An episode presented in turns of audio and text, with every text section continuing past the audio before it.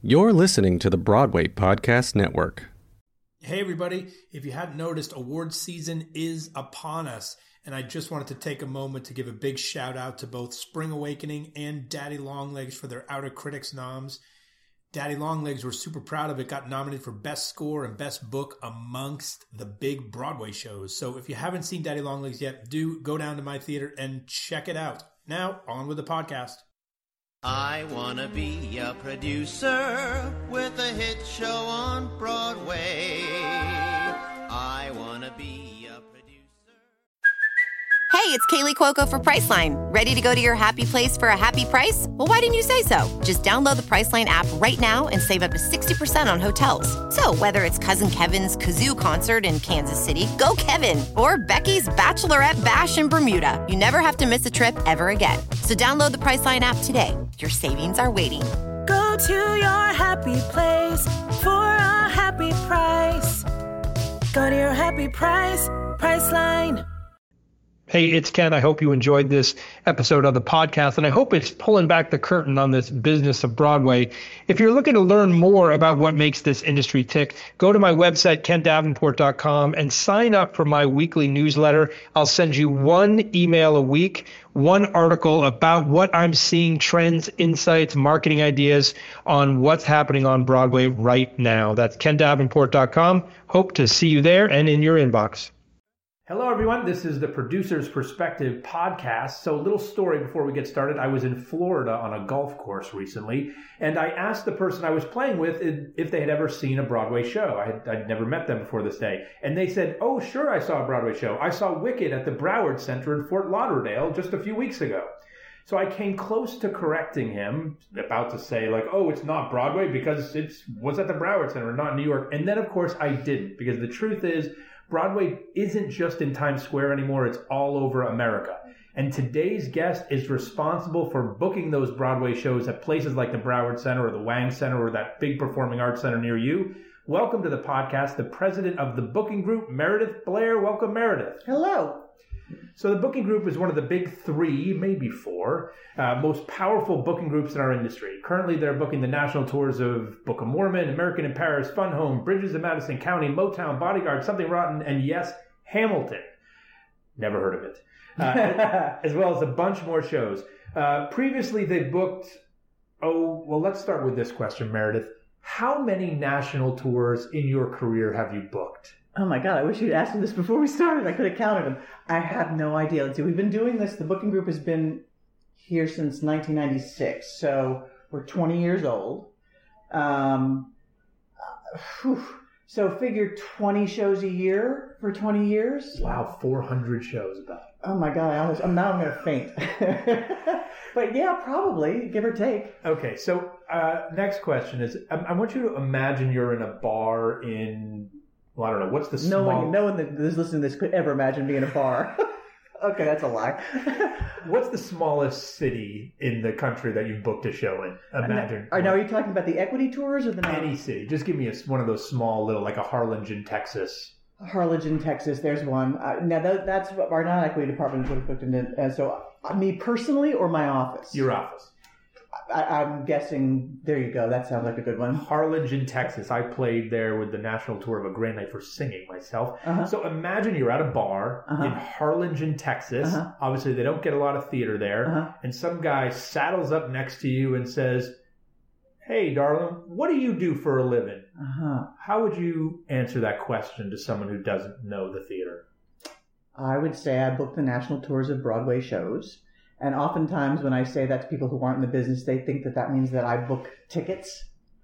Um, people who come across our website sometimes think that we book tickets. So there is a little bit of a, what does that mean? You book the national tour. So I have to explain that we take the shows, shows that have opened in New York, and we program them across the country. Oftentimes, they'll think that means they literally take the show out of Broadway and uh, and uh, put it across the road. And we have to explain that no, we actually replicate other companies, and and so yes, we kind of map out its course, and we we decide which cities we're going to play and when, and which theaters we're going to play and for how long, and we negotiate the deals with the local presenter for how much they're going to pay for the show or what the deal might be, um, and that's what we do. We kind of chart the course for um, any number of shows and, and where they're going to play throughout North America. I never thought about that that booking Mhm. potential uh, word problem there. But in, in England, book tickets. That's what they say, Yeah. right? Yeah. Interesting. So, how did you get started booking? What was your career path? Well, I actually started, I was an actress many moons ago, but um, I started uh, with a little company called the Pace Theatrical Group with Miles Wilkin, um, uh, back when it was just, just getting started. Um, and I started out as the receptionist for the Pace Theatrical Group. And I, uh, as Brian Becker will tell you, I was a terrible receptionist. So uh, they had to find something else for me to do. Um, at the time, we we were in Houston, and Sugar Babies was coming to town. This is, I think, that at the time the big shows were The King and I with Yul Brynner, Annie, Chorus Line, and Sugar Babies with Mickey Rooney and Ann Miller. Anyway, they had just started uh, a Broadway series in Houston, the Pace Theatrical Group. They were just starting out, and Sugar Babies was coming to town, and somebody had to advance the show. And I had a background in theater. Miles threw the rider on my desk and said, "Figure it out." Well, since I wasn't very good at being a receptionist, I, I somehow figured out how to advance the show. And he said, "Well, you know what? You don't have no uh, business answering the phones. However, you do possibly have a career in uh, working with these tours as they're coming to town and then you know facilitating them, which I did. So I, I worked uh, with Miles for five years, moved to New York and um, helped him open the New York office for Pace Theatrical, and then I left for eight years and went to work for Frank Sinatra. Um, and I booked Frank Sinatra and Steve Lawrence and Eydie Gormé and, and Liza Minnelli. I booked the Rat Pack tour. Um, so I was gone for eight years, and then Sinatra was getting ready to retire, and I missed Broadway, and came back to New York. And uh, well, long story short, there was the booking group is an amalgamation. Is that the word I'm looking for? Whatever. It- it's a merger. That's what it is. That's the word. It's a merger. Uh, it, there was a company called the Touring Artist Group that was run by Michelle Vega, and there was uh, the Booking Office, which was run by Kevin McCollum and Jeffrey Seller. And uh, I came back to New York uh, just about the time that Rent was opening, and uh, Jeffrey called me. I, I I made a deal with uh, with Michelle Vega, and I was going to go in and, and work at, at the Touring Artist Group. At the same time, uh, Rent hit, and Jeffrey Seller called me and said, "We've got this big show opening. We don't want to be booking agents anymore. Can you come over and run our agency?"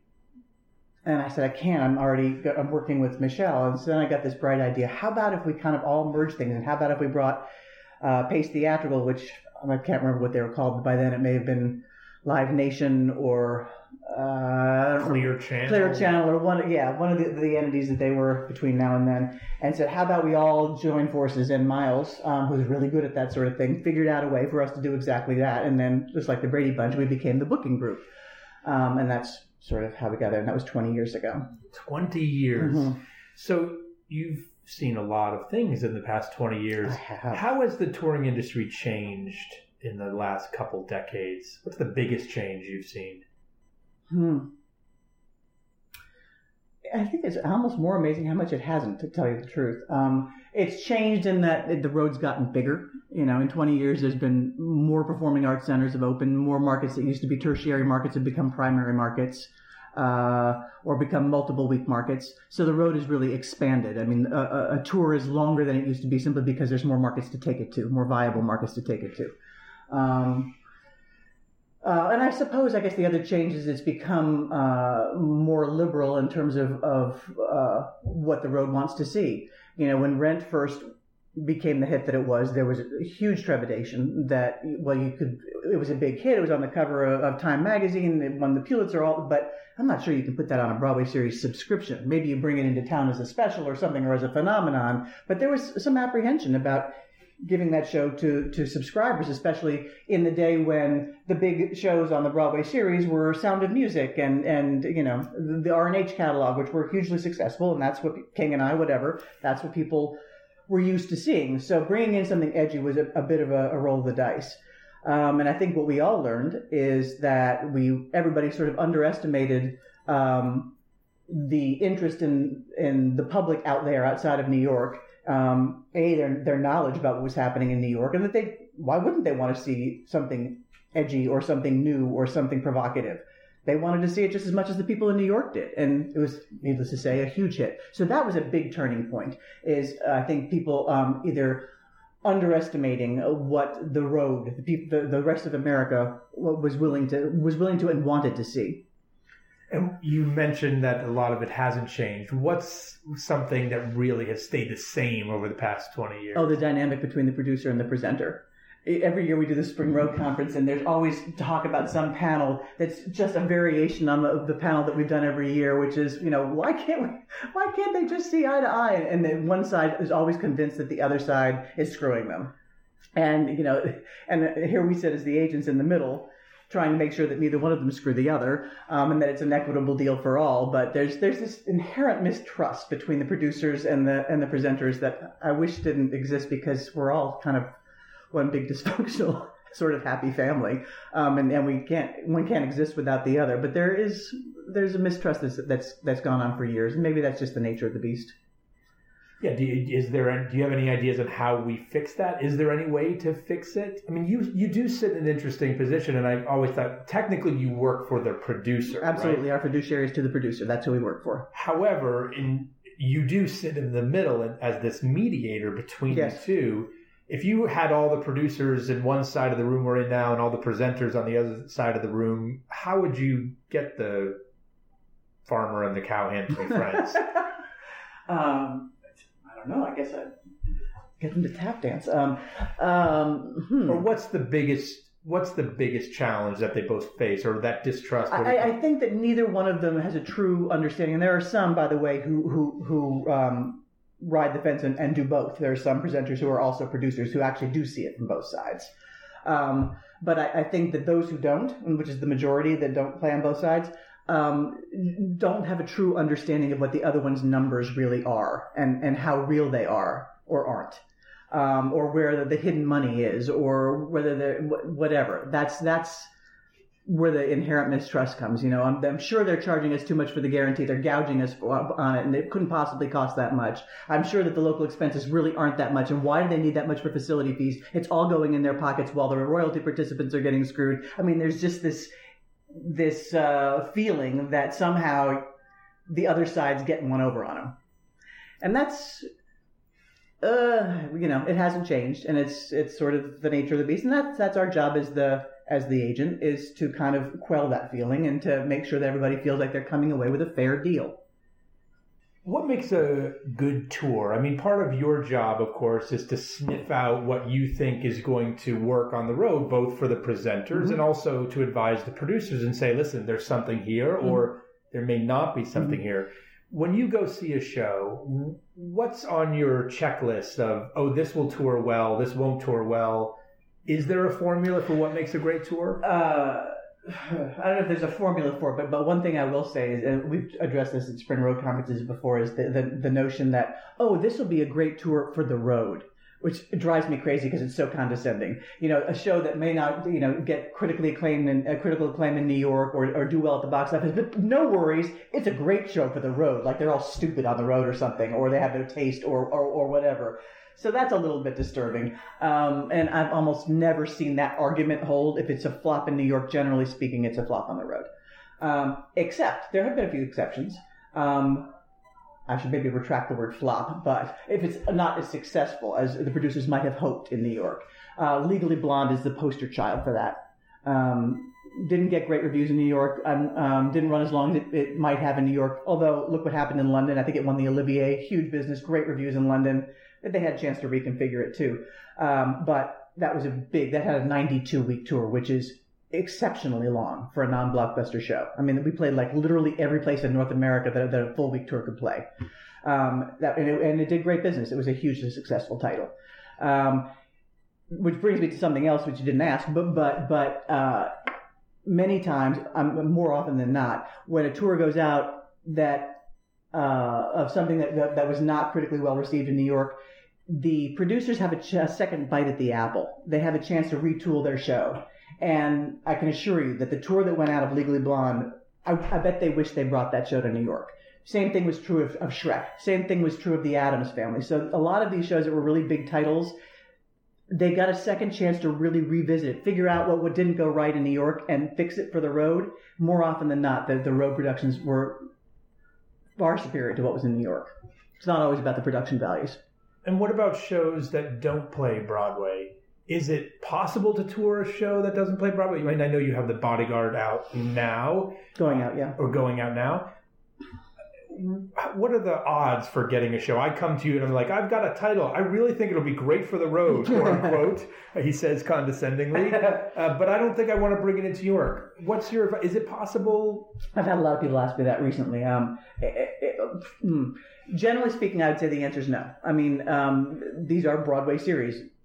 By definition, they're they're booking Broadway shows. Um, there are titles. Uh, let's see. So there's The Bodyguard. There's uh, Dirty Dancing. There's um, uh, and then there's Flashdance. So titles like that where there's a, a familiarity. Um, there's no learning curve on, on, on what the show is. Um, and those tend to do pretty well. I mean, if there's enough, if, if it's a big enough title, um, those shows have those titles have performed fairly well because again, there's no learning curve. You say Flashdance, you say Dirty Dancing, people know exactly what that is. They just haven't seen it in a musical form, but they know what that is. So those can often do better than the new show that came to New York that even won a Tony Award, but nobody knows what the title means. In the Heights, great show, beautifully received, beautifully produced. Um, and a little guy named Lin wrote Lin Miranda wrote it, so you know he had he seemed to know what he was doing, um, but didn't do as well as some of the other titles have done because there was there was no name recognition. Um, Memphis struggled a little bit in the, in the same way, and and we'll see what happens with Fun Home. These things are not these are titles that re- require education of the audience, um, so the presenters have to work a little harder on those. So, and I know I am super thankful that you got a tour of Bridges of Madison County Me out too. this year. Okay, so that's I'm going to go back to your to your question. Sometimes when I go in, you ask, you know, do I? How can I tell what's going to make it on the road? Sometimes I actually lose my.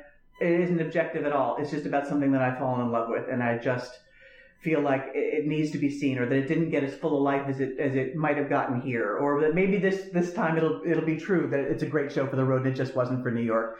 So Bridges is certainly one that kind of fell into into that category for me, and it did it did certainly win one best score. It's it, and it was actually critically well received in New York. It just for whatever reason didn't find its home here, but it's out there. It's a beautiful production right now, and it's a little tour. It's 29 weeks. Um, and I'm thankful that Networks was able to figure out a way because they had the same passion for it that I did. They figured out a way to make it work, and and it's beautiful and it's out there, and I'm truly proud of it. Well, as a producer on the Broadway company, I, I am so thankful because everybody I talk to about it says, Meredith got that thing out.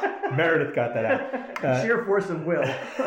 So thank you. But What about plays? Is there a market on the road for plays anymore? Um, there, huh, there hasn't been for, for a while, which has been distressing to me. I, I, you know, there was a while there that I tried to get a play out every year. Um, the the pinnacle, I think, of touring plays, at least in my tenure, um, taking um, Warhorse out of the equation because that's sort of a uh, it's not it, it is a play, of course it is, but but it's sort of a phenomenon in and of itself. But prior to that, um, Twelve Angry Men was the most successful play that I had seen. It was out for two seasons and and did really good business. It was with Richard Thomas, and it was kind of the perfect storm. People were familiar with the title, they liked the star, it was a brilliant production, and reasonably priced, and everybody did well with it. So that was kind of the heyday of, of touring plays.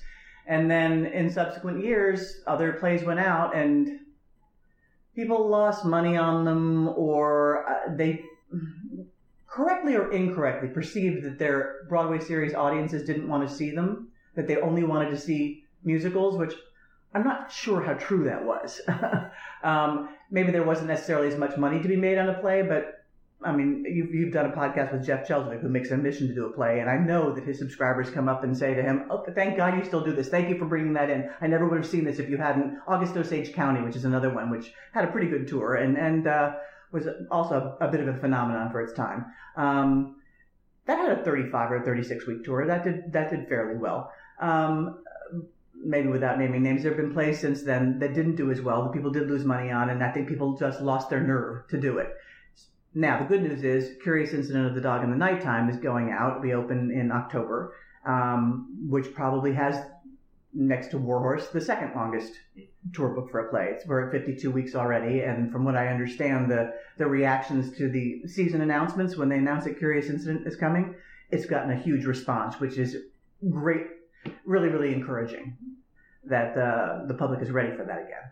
And do you credit that of knowledge of the book, or is the audience just Is more it savvy about what's happening in New Yeah, York. is it because of the internet, quote unquote? Are we finding they're just more in touch with what's happening here than ever maybe before? so. Yeah, it might have to do with social media. Uh, you know, it, it- that show got such uh, such an amazing. It's the experience of seeing that show. You can't stop talking about it. So I just think that the word of mouth, the reviews it got, the Tony Award, the the, the book. Certainly, people are familiar with the book. Um, it's just an, an amazing, uh, once in a lifetime theatrical experience, and I think that that word has gotten out. So this is a very big country with lots of different cultures and different accents and all sorts of different types of people. Do you believe, and you have to sit in the middle of the producers and presenter. I know when I've produced tours, I always get the presenters come to me and like, Ken, we want to talk about this marketing because this isn't going to work in our market. Our people are different. Do you find that marketing should change, has to change when it reaches certain areas of the country? I, yes, sometimes. I think that the producers certainly need to be open to that. I mean, oftentimes a producer will become very entrenched um, and very precious about their artwork or their or their marketing campaigns. And some shows, by the way, have to be that way. And I mean, like I wouldn't mess with the formula of the Book of Mormon. Why would you? It's not broken. Don't fix it. It's, it's worked. It's always worked, and it continues to work. So, um, but there are other campaigns where eh, you have to listen to the local presenter. You really do. Um, sometimes they're not necessarily always right, but if but if there if there's some perception that their audience is not going to receive or get or appreciate what you're putting out there marketing wise, why not be flexible and and and work with them on it? They're at most of the times at risk. So um, yeah, I think that there can be some marketing campaigns that, that that stick more in some markets than in others. you mentioned early that uh, you have a non-union division. hmm What is the place for non-union tours in, in the market? Has it grown? Has it decreased? There's been lots of this controversy, certainly on the union front about it.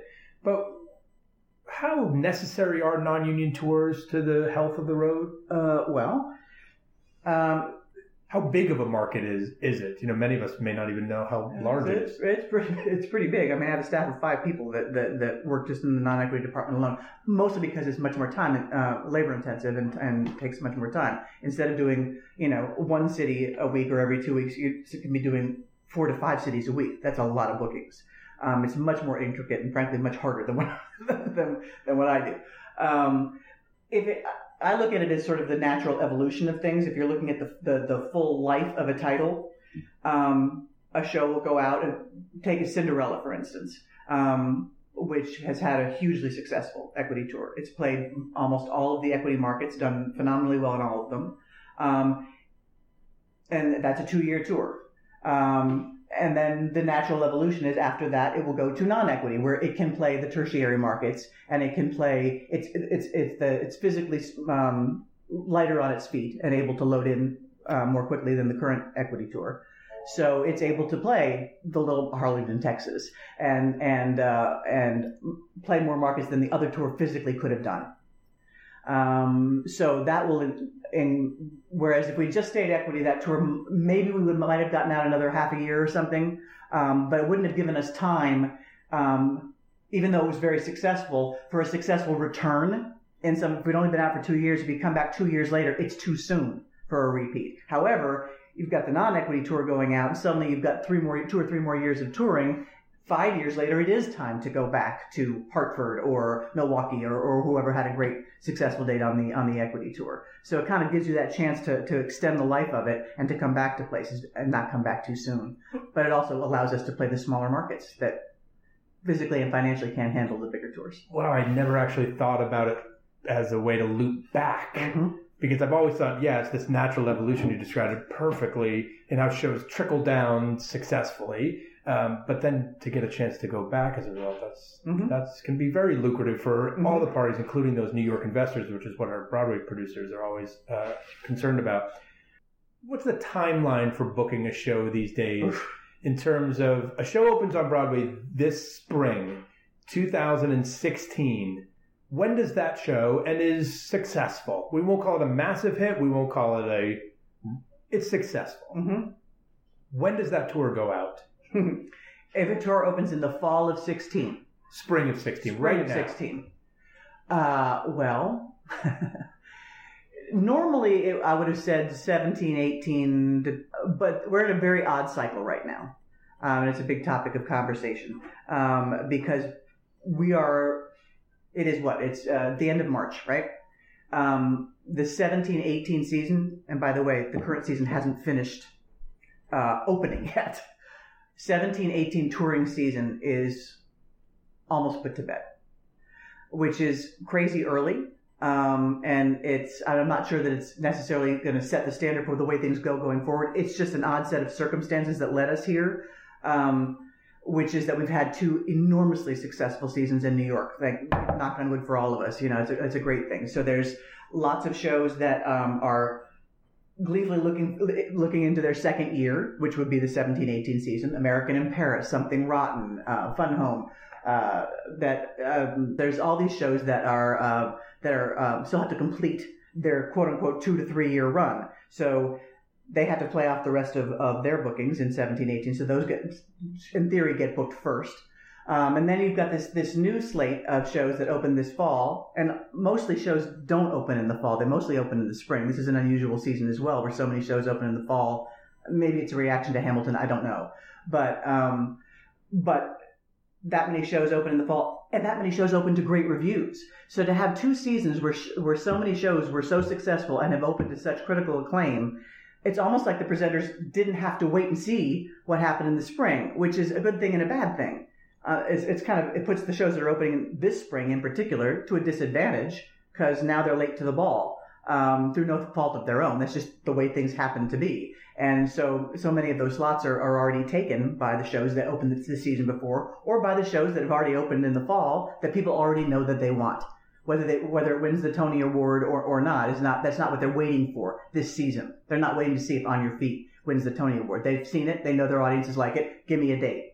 And who am I to say no? You'll give them two, whether they like it or not. So we've all heard about how well Broadway is doing lately. Grosses are way up. Mm-hmm. Attendance is very good. Sometimes it slips a little bit, but it's overall good. Is that is there a correlation to the business in New York and the business on the road? Is the business on the road as at its as best? robust? Yeah, I think it is. Yeah, yeah. Business on the road is really pretty pretty spectacular right now. It used to be, um, and, and shows haven't gotten any cheaper, by the way, or neither have local expenses. Let's not go back to that. But um, you know, I remember four or five years ago, it was I'd say maybe oh, maybe on the average show, not the blockbusters. Um, maybe 20, 25% of the time the show would go into overages. I'm looking at Cabaret, which just opened uh, maybe uh, seven weeks ago. I think six weeks out of seven we've gone into overages. It's Cabaret. It's a beautiful production of Cabaret, by the way. But I'm not sure that that would have that would have happened five years ago. So more often than not, shows are are, are hitting those overages. Um, and that a lot, I think, has to do with as a function of dynamic pricing as well. These grosses are growing up. Um, somebody should really, I'm sure somebody already has, do the analysis of whether the attendance has or not, but the grosses are certainly higher. Um, and I think the attendance is up as well. I mean, I know subs- um, the subscription bases are up substantially um, from where they were five years ago. Um, so, yeah, the road's very healthy right now. We talked a, a bit about things that have changed and things that haven't changed generally speaking, have the deals changed? Are we still seeing the traditional guarantee model with a piece of overage or a four wall? What are you seeing? Or, or are people going, let's try something different and unique? Or generally, you're seeing this straight? There's really three structures. There's the guarantee, which is the majority of the shows go out on a guarantee. A, a guarantee with a quote unquote royalty, it's really a variable guarantee.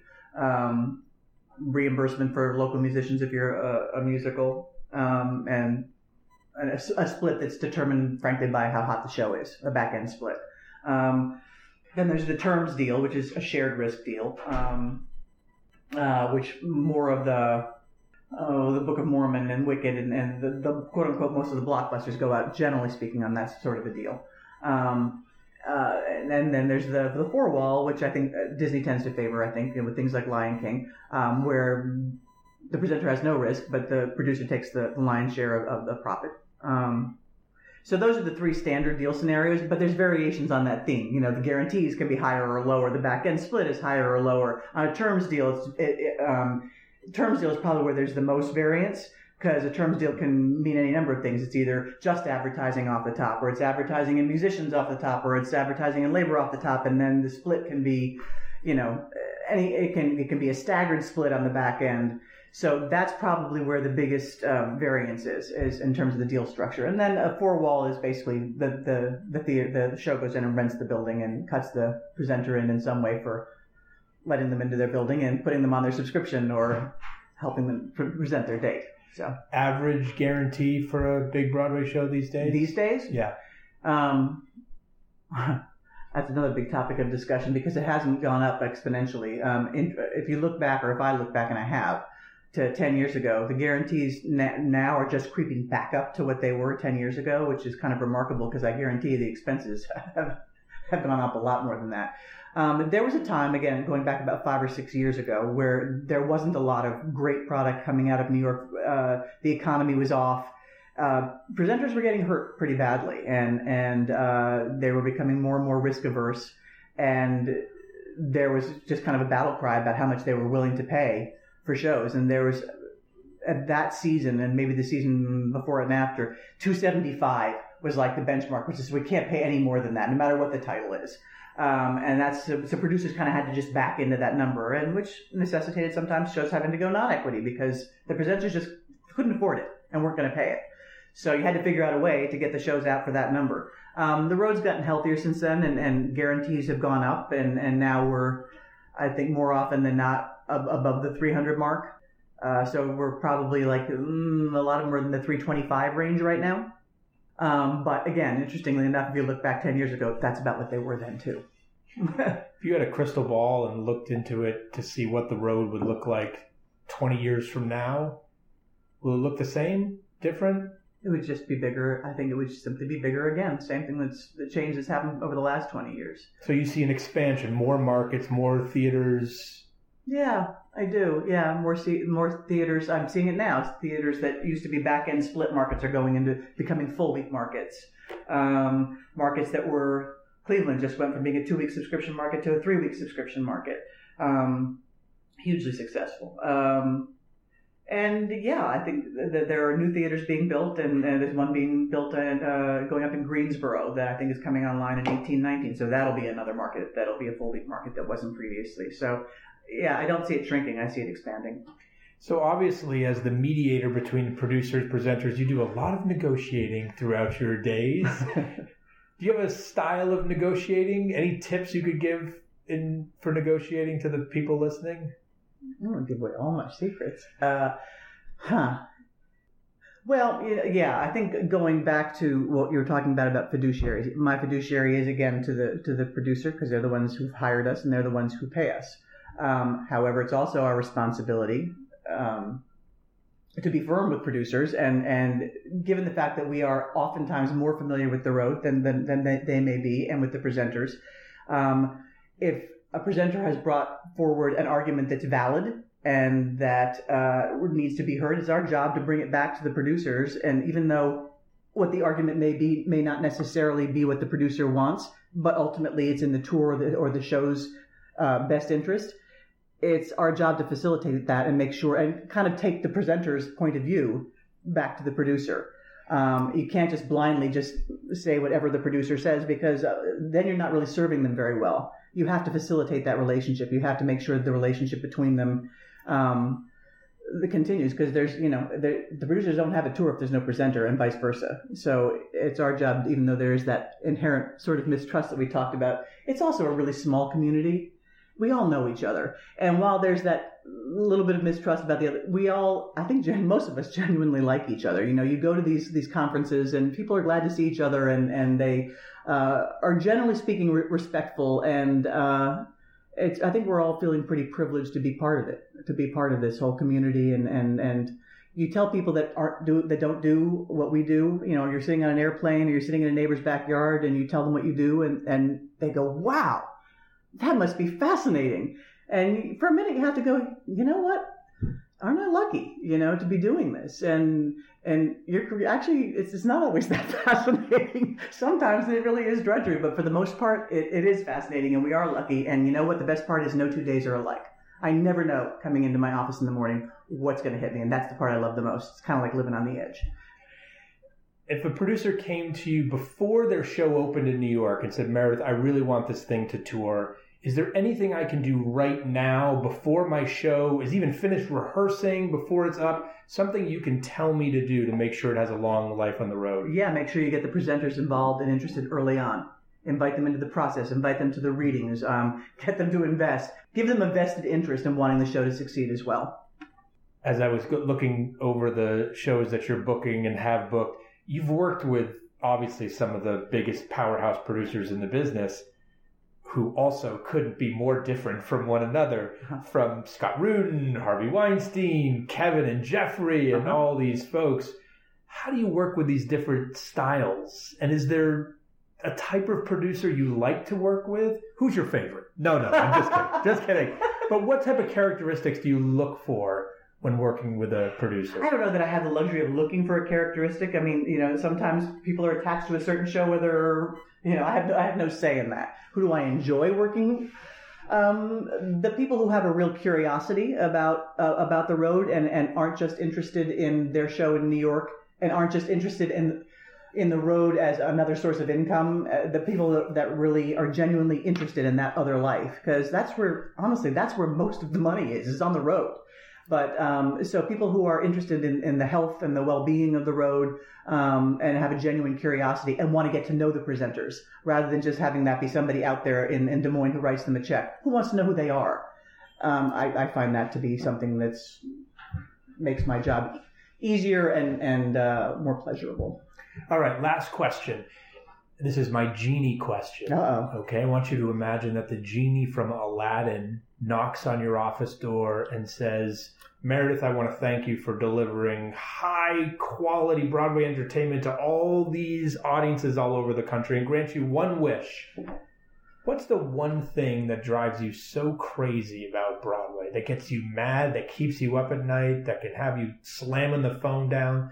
The one thing that drives you so nuts you'd ask this genie to change with the rub of his lamp. Wow. Um, I'd have to give that one a whole lot more thought to be able to come up with it because uh, I'm not sure. I'll, I can tell you what a pet peeve is, though. People not doing what they said they were going to do. People not honoring a commitment. People uh, who aren't true to their word. Um, that I, that I have very little tolerance for. Happens a lot in the booking business of people. Honestly, saying- not as not as much as as as one would think. Uh, We are a pretty honorable lot. Um, sometimes there's um, selective memory, um, which is why, which is why I document everything. Um, I have every email anyone's ever written me, and I know exactly where to find it. so. Uh, yeah, and, I, and a lot of it is just covering my own ass. Quite frankly, is you know I document every conversation, every hold I make is immediately followed up with an email, so that there's no uh, we've never held that date later on. And you know, by the way, also you have to be um, respectful of the fact, respectful of the fact, especially since we're um, this far out in the process, that when you put a date on hold for 17, 18, and the rest of the season hasn't opened yet, you have to know that some of those holds are tentative because something could open in the next month that could change their mind about something that they booked from the fall. Suddenly they want that one more. And I know that going in. I know that even though I've got all these routes laid out for 17, 18, they're all going to change. And that's my problem. That means I have to do my job multiple times. But that's okay. That's okay. I mean, I, it, it's the nature of the beast. Um, so when I say people not honoring their word, I'm not saying that somebody that's holding a date for the spring of 18 for a show that hasn't opened yet that they absolutely have to do it. Um, I'm more talking about things that already exist. All right. Well, I want to thank you so much for spending the time to, and for delivering these shows all over uh, the country and the world, actually, because it, it is true. Broadway is the longest street in America, Mhm. and a lot of money for the investors in Broadway shows is on the road. So without you, those guys and girls wouldn't see a lot of that money back. So thank you for that. Thank all of you for listening. We will see you next time.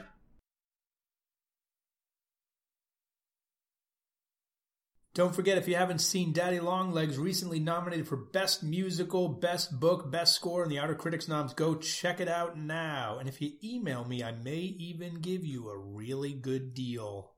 I'm gonna be a producer. Look out, Broadway,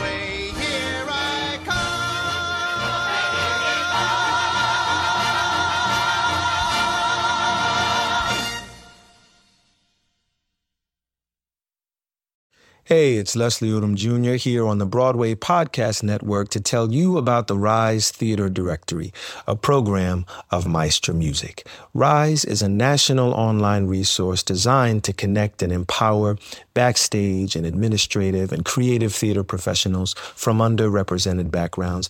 If you work or aspire to work in the theater community, this can help you find your next project. And if you hire theater professionals, search the Rise Theater Directory to find your next team. Create your profile now and get more information by visiting risetheatre.org. That's theater with an R E R I S E T H E A T R E dot org because only together we rise.